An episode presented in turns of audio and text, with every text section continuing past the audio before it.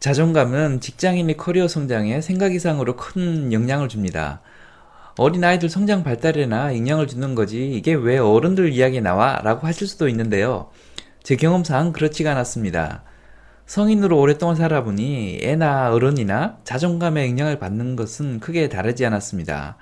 특히나 어른이 되면 기댈 곳이 없이 혼자서 다 처리해야 하기 때문에 자존감이 하락하면 애들 못지않게 큰 영향을 받게 됩니다.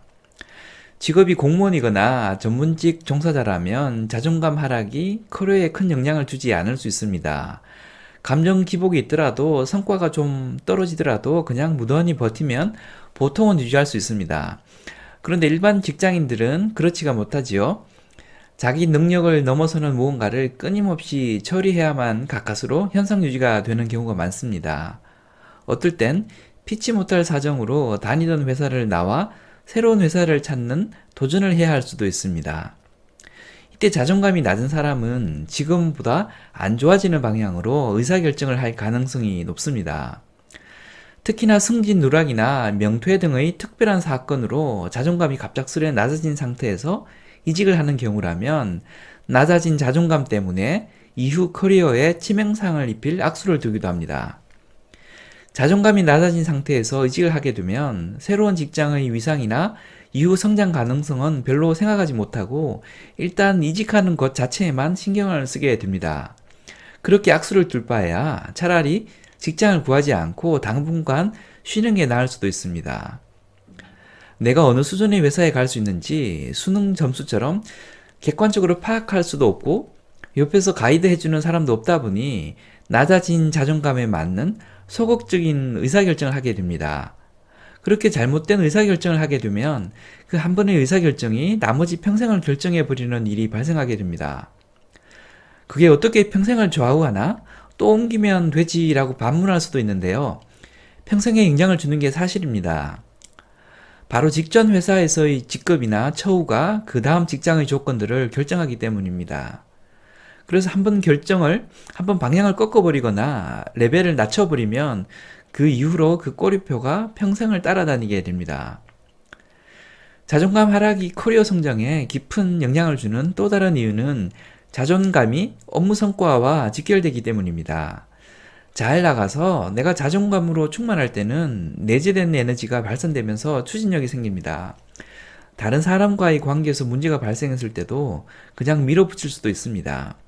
그런데 자존감이 하락한 상태에서는 쉽게 주눅이 들어서 나의 의견을 상대방에게 전달하거나 관철해낼 수 없게 됩니다. 방금 상대방이 말한 게 정확히 무엇인지, 의도가 무엇인지, 그걸 물어봐야 하나 말아야 하나, 틀리면 어떡하지, 뭐 이런 생각들을 하다 적절한 대응을 하지 못하게 됩니다. 저도 이런 비슷한 경험이 많은데요. 자존감이 심하게 하락했던 시기에는 평상시보다 IQ까지 심하게 낮아진 걸 경험했던 적도 있습니다. 농담처럼 들릴 수도 있겠지만 자존감의 급격한 하락은 지능지수에까지 영향을 줍니다. 뇌의 한 부분이 자존감을 보상하기 위한 여러 가지 생각들, 이를테면 이 말을 해도 될까? 그 사람이 저 말 한 게 맞을까? 내가 이런 말 하면 저 사람이 날 어떻게 볼까?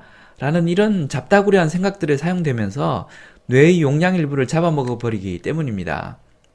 그래서 자존감이 떨어지면 지능 지수도 떨어지고 업무 능력도 떨어지게 됩니다.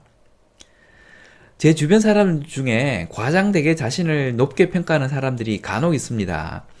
그 중에는 정신병자가 아닐까 싶을 정도로 자신을 터무니없이 대단하게 생각하는 사람도 있습니다. 주변 사람들이 본인을 비웃고 있다는 걸 알기나 할까 싶은 생각이 들기도 하는데요. 그런데 살다 보니 그런 사람들이 부러울 때가 많습니다. 남이 뭐라 그러던 자기는 일단 행복해야 할 것이기 때문입니다. 그런 사람들처럼 정말 대책 없이 낙관적이고 욕먹을 정도로 자존감이 높은 사람이 되는 것이 요즘 저의 목표 중 하나입니다. 자기를 반추하고 돌아보는 능력은 어느 수준까지는 꼭 필요한 것이긴 한데요. 그게 과다해서 스스로의 자존감을 깎아내릴 정도라면 차라리 그런 능력은 없어지는 것이 좋을 수도 있겠다는 생각을 하고 있습니다. 자기 반추 능력이 너무 강해서 자존감이 낮은 사람과 자기 반추 능력이 부족한 채 과다하게 자존감만 높은 사람 중에 하나를 골라야 한다면, 골라야 된다면 후자가 100번 낫다는 생각입니다. 저 역시 아주 심각한 자존감 하락을 경험한 적이 있다고 말씀드렸는데요. 수년, 수년에 걸쳐 아주 오랜 기간 그런 경험을 했었고 지금도 거기에서 헤어나오려고 무던히 노력하고 있는 중입니다. 자존감을 유지하려고 지금도 엄청, 엄청나게 노력하고 있는데요. 방법은 크게 두 가지입니다. 하나는 삶의 의미를 바라보는 시각을 바꾸려고 노력하는 것이고요. 다른 하나는 실천 가능한 자그마한 무언가를 꾸준히 하고 실천 그 자체에서 기쁨과 성취감을 느끼려고 노력하는 것입니다. 이게 비단 저한테만 통하는 것이 아니라 다른 모든 분들한테도 분들에게도 분명 도움이 될 거라고 생각을 하는데요.